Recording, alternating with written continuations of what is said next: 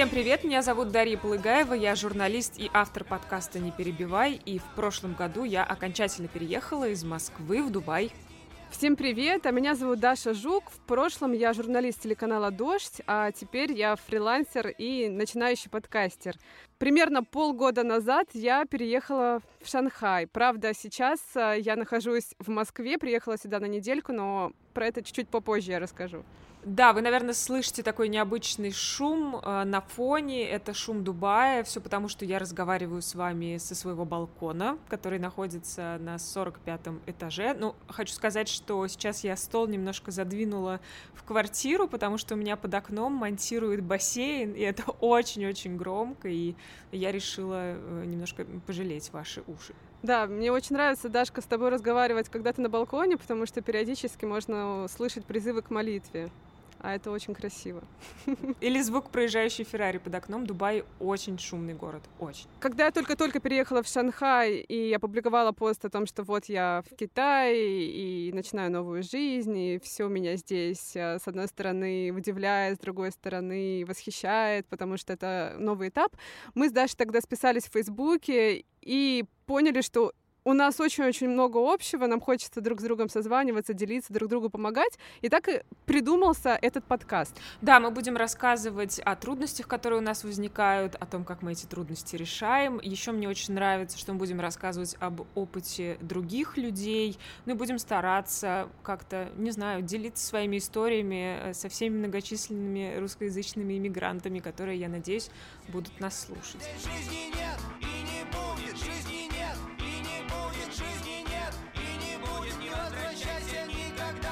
Да, еще хочу сказать, что песня, которую вы сейчас слышите, это песня замечательной группы СБПЧ, и Кирилл Иванов и все ребята разрешили нам использовать эту песню, она так и называется «Живи там хорошо», за что мы им очень и очень благодарны. Давай тогда расскажем нашим слушателям, почему мы вообще оказались в Шанхае, в Дубае. Ну, я оказалась в Дубае прошлой осенью, уже мы приняли решение забазироваться здесь, а до этого я постоянно летала туда-обратно, потому что в Москве меня держала работа, в Дубае работа держала моего мужа, и в прошлом году мы решили, что нет, наверное, все-таки я уже окончательно перемещусь в Дубай, и мы забазируемся здесь. Ну и где-то в конце октября, по-моему, я переехала вот с тех пор, пока не уезжала отсюда, в России еще пока не была.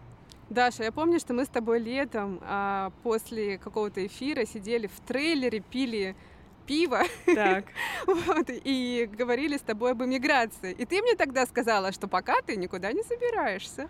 Я не помню, чтобы вопрос был задан прям так напрямую. Но да, я особенно не делилась этими планами. Я думаю, ну, когда прям окончательно-окончательно все решим, тогда, может быть, и буду рассказывать. И знаешь, на работе еще тоже никто же особо ничего заранее не рассказывает. Все-таки это работа, мало ли что. Да, на самом деле я тут хочу тебе признаться, что в тот момент, когда я тебя это спрашивала, я уже поговорила э, с Филиппом, и мы решили, что мы будем э, жить вместе, я буду переезжать в Китай, но я пока никому в тот момент вообще не говорила, потому что мне нужно было к этой мысли привыкнуть самой, осознать ее и, ну, и сказать э, самым близким, вот. И, в общем, две недели я в себе это тоже держала. Но это не просто. Ты, то есть ты решаешься уже окончательно, э, и это не значит, что, что ты сразу об этом всему миру кричишь. Сначала нужно это принять. А расскажи, Даш, как так получилось, что ты переехала в Шанхай? А, да, у меня такая история романтическая, ну, в общем, как и у тебя. Я могу немножко подробностей а, добавить. А, летом 2018 года, в августе, я познакомилась во время чемпионата мира по футболу а, с Филиппом, да, но окончательно мы как-то уже нар... встретились и увиделись в Барселоне. А, вот. И как-то мы уже на следующий день после нашей такой первой а, длинной долгой встречи мы поняли, что мы хотим а, строить отношения. Как-то через неделю мы уже решили жить вместе в одной стране. Вопрос был где? А, в России или в Китае? Ну, в общем, я, наверное, в каком-то смысле авантюристка. Я дум... Мне кажется, что у меня нет такого настроя на привязку к одному месту, несмотря на то, что я очень семейный человек и человек, э, человек дружбы, там, друзей, да, и мне очень важно сохранять отношения с моими близкими людьми, но при этом э, я влюбилась и решилась э, переезжать, почему бы и нет, жизнь интересно, и интересно не только в России. Вот. А Филипп вообще, о, для него это такой стиль и образ жизни. У него родители, когда он, он был маленьким, переезжали из страны в страну. А, каждые четыре года они меняли место жительства, и поэтому он такой, что называется, ребенок третьей культуры, то есть человек, который рос, с одной стороны, с немецкой культурой, с другой стороны, взял с культуру других стран. То есть он такой космополит.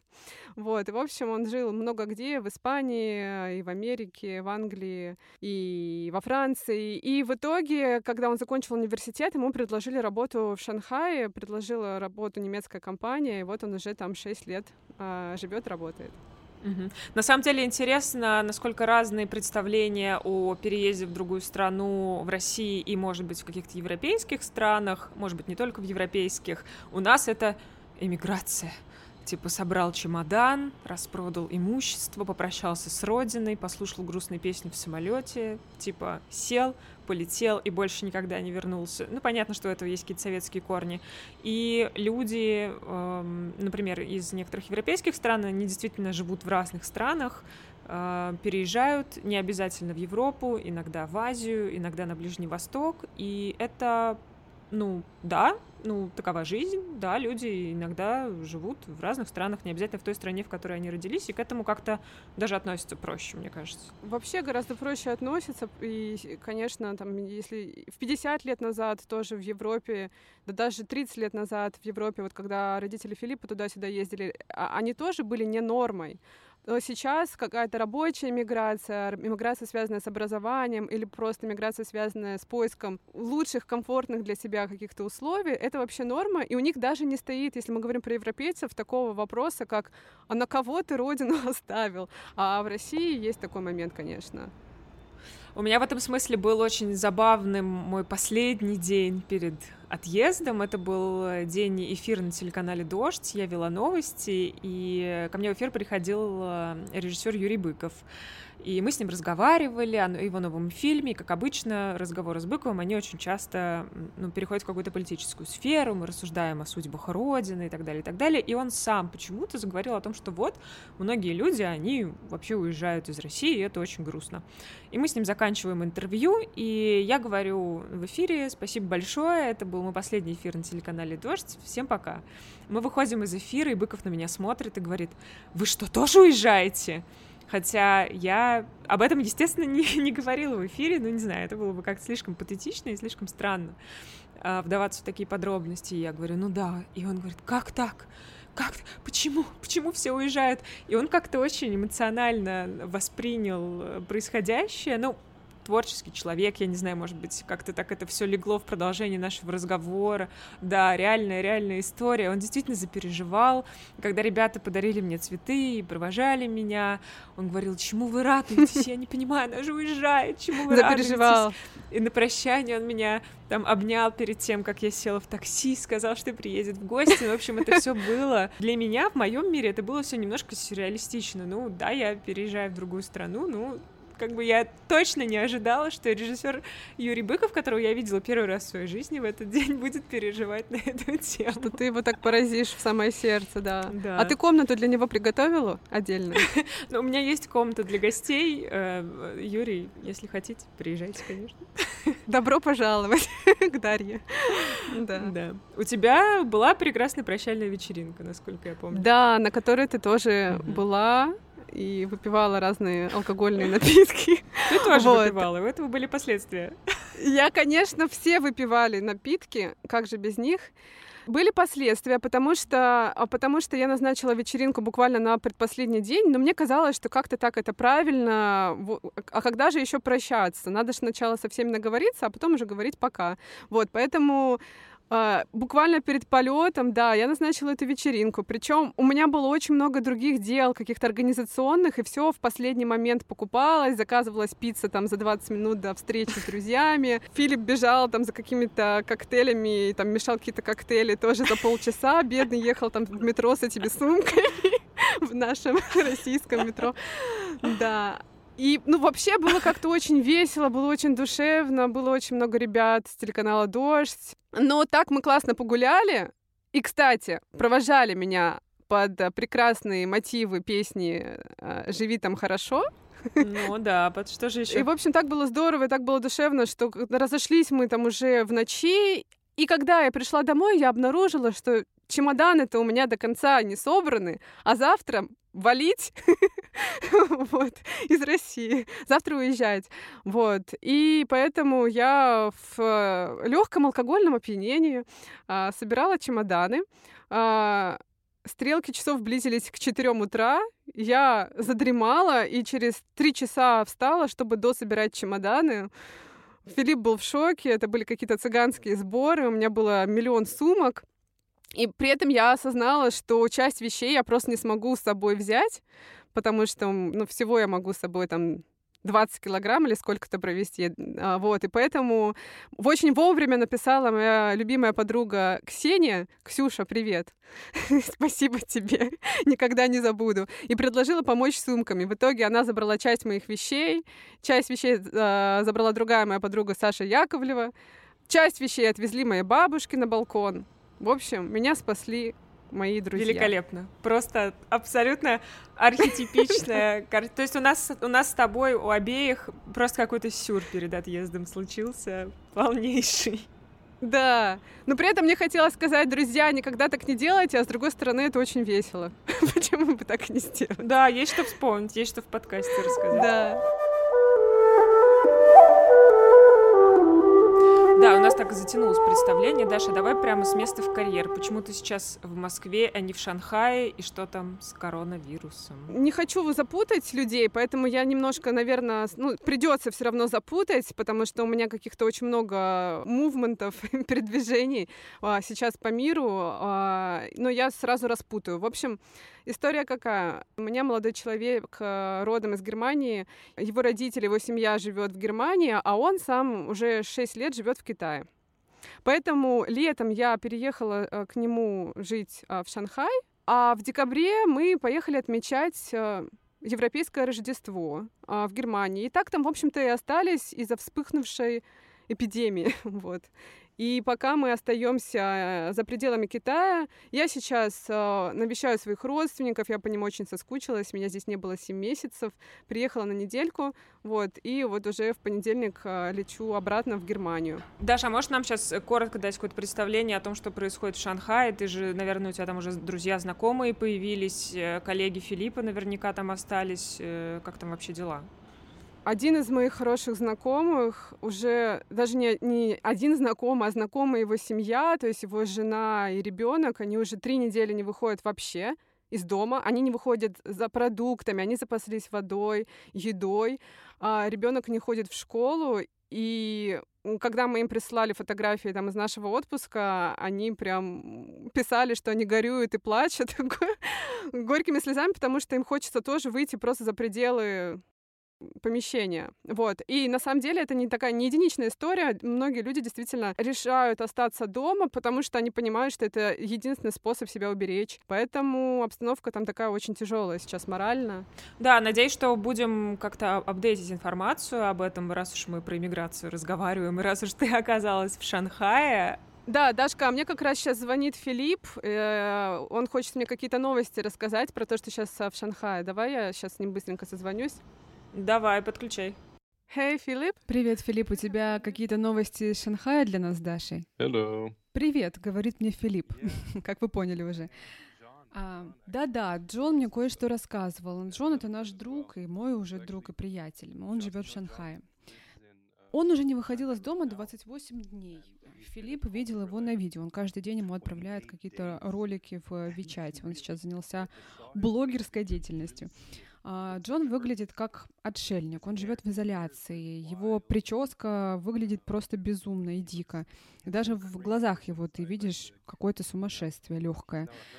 Короче говоря, человек живет как отшельник, при этом он это не выбирал, и от этого особенно тяжело.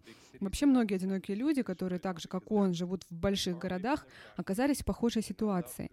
Они далеко от своих семей, оторваны от своих родных. Им не разрешают выходить на улицу или не рекомендуют выходить на улицу, и они просто сходят с ума. Jesus. О боже мой. В китайском интернете сейчас очень много разных шуток на тему коронавируса и доставки еды, например. Есть а, ролик, в котором курьер отправляет еду на дроне, а чувак, который эту еду заказал, при этом недоволен и еще и жалуется на качество этой еды. What about people Слушай, ну вот как насчет тех, кто, как ты, а, работает в Китае, но на время эпидемии уехал из Китая? А сколько людей сейчас вот из твоей компании находится не в Um, Китае? 30% а, не в Китае сейчас, то есть 30% сотрудников а, компании Филиппа не в Китае. Те, кто в Китае, они все работают из дома. Ну, в общем-то, они в такой привилегированной ситуации, говорит Филипп. И в в его компании они работают с информацией, со знаниями. Им очень повезло. То есть они могут делать все или почти все онлайн. Тебе просто нужен ноутбук и интернет. Правда, какие-то личные встречи, воркшопы, тренинги пришлось, конечно, отменить или перенести. Вот, по крайней мере, на два месяца. Это то, что сейчас известно. Есть мнение, что все вернется на прежние рельсы только летом. Но мы обещали, что мы будем не только своим опытом делиться, но и опытом наших друзей, знакомых. И в тот момент, когда мы с Дашей задумали подкаст, э, я узнала, что моя э, знакомая Алена Королева, она собирается переезжать в Польшу, она об этом активно писала в своем инстаграме. И я попросила Алену вести для нас аудиодневник, а потом с ней поговорила о ее опыте. И вот что она рассказала о том, как она готовилась к переезду в Польшу и как все вышло. Ну, У нас как-то так все быстро очень закрутилось, потому что мы, ну, как-то до последнего э, были психологически не готовы вообще к этому переезду. То есть мы очень хотели, очень давно, но у нас случился облом с, со Словенией в июне. Я туда съездила и вернулась и поняла, что все слишком дорого и сложно в нашей ситуации. Вот. Ну и как-то начала искать варианты, и, и вот эта Польша, она как-то очень быстро возникла, внезапно. И мы быстро нашли компанию, через которую будем устраиваться здесь. Вот, и быстро пришли документы, приглашение на работу. И до вот этого момента получения именно рабочей визы я настолько не верила, что все это происходит, что я даже не собирала вещи. Я не продавала какие-то там, не знаю, велосипед, самокат, ну ничего такого. Вот. Единственное, мы там продали одну машину, потому что она была лишняя. Вот. А в остальном просто мы сидели и ждали вот этого штампа. А, И когда этот штамп появился, мы буквально за два дня собрали вещи и поехали. Так, сегодня 30 ноября. Что я делаю? Я пишу список, что нам нужно сделать. Нужно разобраться с машиной, отдать ее на техобслуживание. Так, что потом? А расскажи, что самое сложное э, психологически все-таки было? Тем более, если вы так хотели переехать, быстро подвернулся вариант, и все равно оказалось непросто.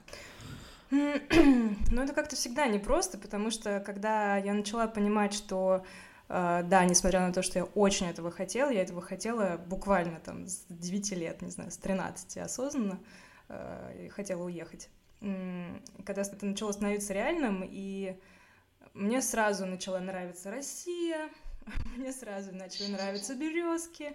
Я подумала, боже, какой у нас прекрасный дом, мы так с такой любовью его делали, каждая там плиточка, помню, где покупала и сколько стоила, как клалась. А, Я начала уже печалиться, плакать, выходить там, знаешь, в этот во двор, смотреть на наш прекрасный вид, на реку и думать, господи, зачем я все это затеяла, это какой-то бред, здесь и так классно, у нас отличная жизнь, что мы вообще делаем? Мы уезжаем вообще непонятно куда. Мы ни, ни разу не были в Польше, мы ни разу не были в Кракове. Ну, в общем, это была такая абсолютная авантюра, очень в нашем духе. Так, у нас второй привал. Мы в Минске. А, сейчас 14 12. Выехали мы в 5 утра. Соответственно, уже 9 часов мы едем, меняемся через каждые 2-3 часа. Далее. To musimy panu zatrzymać. Че? To musimy... Мы, нет. Tu, to musimy panu zatrzymać. Отжимать. Отжимать? Ну, на что Типа, похоже? Сядь, э, отожмись 50 раз. Да нет, это мы должны задержать. А, За- отж- отж- отж- отжать. Ну. Заджимач. Заджимать. Отжали. Ну, то есть я всегда доверяю своей чуке, и в итоге все получается хорошо. И я, как бы наученная опытом, уже знала, что в итоге все нормально будет. Но вот это всегда такой период, когда, ну, именно психологически сло- сложно было. Сложно было осознавать, что нельзя будет там к маме приехать, там, сесть в машину за 20 минут, поехать, э, не знаю, к маме чай попить, условно. А как вам удалось разрешение на работу ну, получить? Польша привлекает э, специалистов или как это все устроено? Ну, во-первых, Польша привлекает специалистов. Это прям факт. То есть они тут очень рады, на самом деле, экспатам. У них тут куча всяких открывается представительств компаний разных больших, например, там в Кракове, а это не столица. Недавно вот шла и увидела э, офис IBM. Вот. Ну, в общем, тут такие достаточно большие компании, и айтишников, например, привлекают с удовольствием, и у нас тут уже много знакомых, и они почти все, по-моему, да, 90, там, не знаю, 9% ребят, э, они айтишники, которые здесь по найму, то есть их пригласили. Мы нет, мы не айтишники, поэтому мы искали какую-нибудь такую схему классную, и как выяснилось, Польша так делает.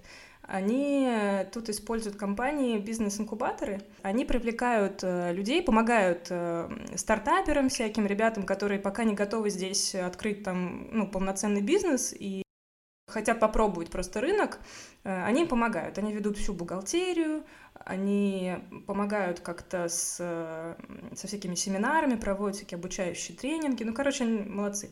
Вот. И в том числе они, они так делают и с иностранными гражданами. Ну, как правило, там Украина, Россия, не знаю, Казахстан. Вот. э, И как раз все происходит легально, ты устраиваешься к ним на работу, они тебя берут на работу, но ты можешь, если ты фрилансер, как мы, э, работать, ну, продолжать работать удаленно с разными клиентами в Польше, не в Польше, в Америке, в России, как угодно. То есть я продолжаю писать тексты, Лёша продолжает фотографировать детей. Вот. Но всю бухгалтерию мы проводим через эту компанию и платим налоги в Польше. Да, ну интересно вообще, можно ли психологически подготовиться к переезду? Мне кажется, что всегда будет какой-то момент, когда ты, когда тебе станет страшно просто. Ох, да, наверное, можно готовиться, если вы такой очень дисциплинированный человек. И вы можете составить себе расписание и решить, что вот а сейчас в понедельник и вторник я буду заниматься психологической подготовкой. Ну, я шучу, конечно. На самом деле, правда, а, можно, можно себя немножко, э, себе облегчить жизнь в эмиграции, просто как-то заранее понима, а, поняв, что с тобой будет происходить. Потому что те а, эмоции, которые вы испытываете, вот как Алена испытывала, да, в России, или другие эмоции, которые испытывала я, у меня такой был, э, если говорить психологическими терминами, маниакальный подъем, маниакалочка. Потом, когда ты переезжаешь, у тебя все, на самом деле, все меняется, да, очень сильно меняется мир вокруг тебя, и тебе нужно к этому миру привыкать. И есть кое-какие психологические лайфхаки, которые я узнала уже сейчас, только сейчас, когда начала готовить этот подкаст вместе с тобой, Даш. Да, я поговорила с психологом, и, если честно, даже очень жалею, что не сделала этого раньше, до своего отъезда, потому что очень много классных советов и лайфхаков э, мне Лидия дала. Вот, ее зовут Лидия, фамилия у нее Руонала, финская редкая фамилия у нее такая. И она сама переехала в Швецию два года назад, поэтому она может еще на свой опыт опираться. И она консультирует, работает э, с иммигрантами, ну, в том числе с иммигрантами, и еще с теми, кто собирается переехать. И вот что Лидия мне рассказала, когда я ей набрала в скайпе. Организм, переживающий вот эту вот самую биологическую адаптацию, а, начинает действовать не так же, как он действовал на родине. И необходимо к себе относиться очень-очень-очень бережно. Вставать по часам, не забывать есть, обязательно выделять время на отдых и так далее. То есть выделить вот такую вот структуру, придумать какие-то рутины, ритуалы. Что-то такое, чтобы э, мозг почувствовал вот такую вот связь, связь с реальностью, некую заземленность, что что бы ни происходило, а с утра там я обязательно выпью чашечку кофе там с любимым каким-нибудь, э, не знаю, бутербродом, а вечером я обязательно там сделаю маску для лица и посижу полчаса или час, почитаю любимую книгу. А, Дашка, брала ли ты с собой какие-то вещи, которые как-то тебе важны эмоционально и которые тебе напоминают о России? Я взяла вот прям совсем-совсем такую маленькую вещь. Это маленькие подставочки под чашки с горячим чаем с картинами Ван Гога. Вот, они меня очень радовали в Москве, мы их купили где-то в путешествии, и они меня очень радуют здесь, на самом деле. То есть, эм, когда мы жили еще в предыдущей квартире, там вся мебель была а, мебелью наших арендодателей, там, ну, вообще ничего нашего не было, и вот буквально вот эти маленькие подставочки, они меня очень радовали и напоминали о том, что все-таки это теперь для меня дом. А ты? Я взяла плед, который мне дарила мама, вот, потому что он мне напоминает о моем доме, и, конечно, это всегда приятно, когда у тебя есть э, частичка России, частичка там твоей семьи в виде чего-то такого физического, да. А, ну и вообще, если говорить про рутину, о которой там Лидия сейчас упоминала, да, что важно выстроить рутину, я в Москве очень много пила кофе, я такой кофейный человек, и поэтому для того, чтобы как-то мне в любой точке мира чувствовать себя комфортно, мне просто достаточно зайти в кофейню, купить круассан, и я уже в такой своей зоне комфорта, поэтому, ну, у всех какие-то свои фишки. Да, у меня была такая. Это есть. интересно. Это прям такой э, немножко еще результат глобализации, потому что фактически сейчас в любой стране мира ты можешь найти какое-то заведение, в котором ты был у себя дома, например, Starbucks. И он будет примерно таким же, какой Starbucks в Москве. И ощущения будут примерно такими же. За исключением того, что люди будут постоянно коверкать твое имя и, и писать его просто как только можно. Как можно исковеркать имя Дарья? Я не ну, знаю. Ба, например, Барри Барри. написать или Пари. Гениально. Да, да. А, а, а еще я, я сейчас коротенько скажу, еще я начала очень много слушать подкастов. Я помню, ты мне рассказывала, что от многих иммигрантов это слышала, что ру- люди начинают слушать русскоязычные подкасты, потому что им очень не хватает а, русской речи, вообще русского человека. вот, и это мое тоже такое какое-то а, спасение в минуты ностальгии. Да, так оно и есть. И дело, наверное, даже не только в речи, а в том, что понятные тебе люди рассуждают на понятные тебе темы, и у них близкие тебе взгляды. Потому что, конечно, а, в любой другой стране мира ты встречаешь людей, ну, немножко из другой вселенной, из своей вселенной. Они вроде выглядят так же, как и ты, но все равно они думают по-другому, говорят по-другому, и, ну, ты не можешь прям с ними какие-то те же шуточки иногда пошутить, потому что слишком много придется объяснять. Вот шуточки пошутить — это прям какая-то моя больная тема, потому что, когда я шучу, э, мои китайские знакомые сначала очень долго молчат, а потом вежливо хихикают. Это не то, не то чтобы у меня проблема с юмором, потому а, что вроде в России все было нормально. Я думаю, что да, это просто какие-то межкультурные, а, межкультурные различия. Вот. Дашка, мне кажется, что еще важно, помимо каких-то психологических и таких эзотерических лайфхаков, а, важно рассказать про какие-то практические вещи, которые лучше не забыть. Может быть, прям такой себе списочек составить перед отъездом, что нужно точно сделать, чтобы потом не хвататься за голову. Да, давай вот расскажем. у тебя были какие-то вещи? У меня были, да, но я прям не, не пионер этого самого дела. Я даже счета свои не закрывала, симка у меня до сих пор активна.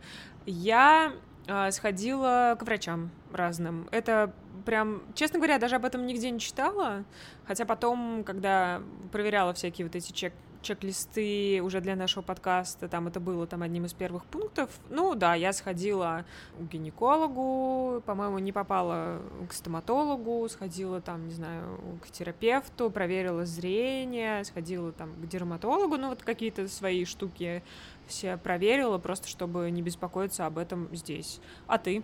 Ничего себе не пионер. Ну ты прям вот очень, очень ответственный Дарья человек. Я просто, я просто очень люблю врачей. Понятно. Я не знаю, люблю, э, э, люблю ли я врачей. Я люблю только врачей родственников. У меня мама врач, тетя моя врач, дядя мой врач. Поэтому я обычно хожу к ним, но большая часть моих э, родственников врачей живет в Хабаровске, поэтому я не долетела. И поэтому я не пошла никому, никому я не доверяю, понимаешь, больше свое здоровье. Вот, и, кстати, летом я хочу съездить домой, и в том числе походить по врачам, ну, просто чтобы, чтобы быть уверенной в своем богатырском здоровье, чтобы все было хорошо. Потому что за границей это очень-очень дорого. Ну, правда, бывают какие-то там исключения, когда, например, у тебя хорошая страховка, которая покрывает расходы, да, например. Ну, или там наверняка есть страны, в которых тоже медицинская ситуация, ну, в смысле финансовая финансовой э, истории не такая тяжелая. Не будем вспоминать про медицинскую ситуацию в Китае сейчас. Я думаю, ты бы сейчас не хотела там в больнице оказаться. Слушай, ну а все-таки какие-то были вещи, которые ты сделала перед отъездом? А, да, хотя я тоже не самый дисциплинированный на свете человек. Мы, наверное, как такие творческие люди, журналисты, немножко хаотичные в этом смысле, но а что-то я сделала, я горжусь тем, что я сделала, я закрыла банковские карточки, причем закрыла, к сожалению, не все, и потом обнаружила, что там мне один банк, не буду называть его имя, чтобы не делать антирекламу из э, просто какого-то уважения, э, не, не знаю почему.